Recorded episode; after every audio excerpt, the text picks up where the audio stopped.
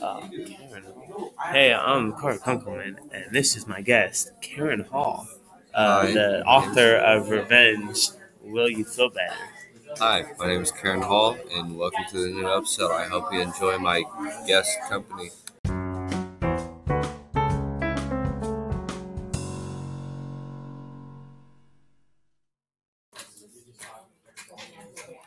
Hello, this is Catherine Hill here, disguised as Anthony Hearn. Um, and this is my partner Carter. He'll be asking me some questions. Um, what do you mean when you say that quote revenge is self-destructive end quote in your third paragraph of uh, revenge? Will you feel better?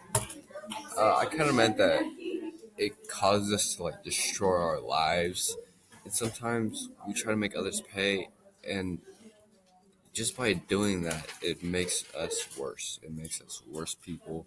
It it really just tears us apart. Um, do you feel revenge is a basic human instinct? In your second paragraph, you said uh, revenge wasn't normal or was as normal as predict and as predictable as the sun rising, using some imagery to show how simple it is. Well, I feel like it's really predictable. Like every human gets this feeling at some point in their lives, and it's it's very much an instinct. It happens to everyone who feels betrayed or anything in that uh, genre of pain. And the emotional feeling just causes us to react that react that same way. Uh, in your fourth paragraph, you said a form of uh, revenge is a form of establishing establishing justice. Um, do you think revenge is justified, and does it serve a purpose?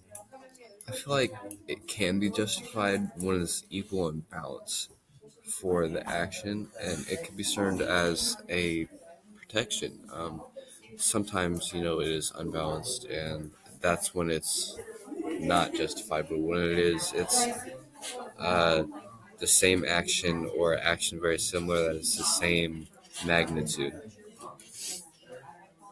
Um, the, does revenge ever end after the first act um, of vengeance, or does it continue in an quote endless cycle that could follow in which you wrote in your tenth paragraph? Um, I believe the cycle continues. Um, the offender views revenge as too harsh most of the time. Therefore, they then want the revenge. And it just keeps on going in a vicious cycle that never stops. Like I said, endless. And, you know, sometimes it will never stop in a whole lifetime. But there's some cases when people will realize that it's gone too far, and that's when they'll stop it because they'll be the better person. Um, in the book A Long Way Down, there's a uh, uh, a character named Will. Have you have you read the book? I have, yes. It was a very good book. What What do you think of Will's plan of, of revenge for his brother's death? I feel like this is when it's going to be not exactly justified, but it's going to be the same action still. So that's when it's tough because it's the same exact action, killing someone who killed his brother, right? But it is not justified because killing someone should never be the answer. That far is where you know it's tearing you apart and where it's unhealthy for you.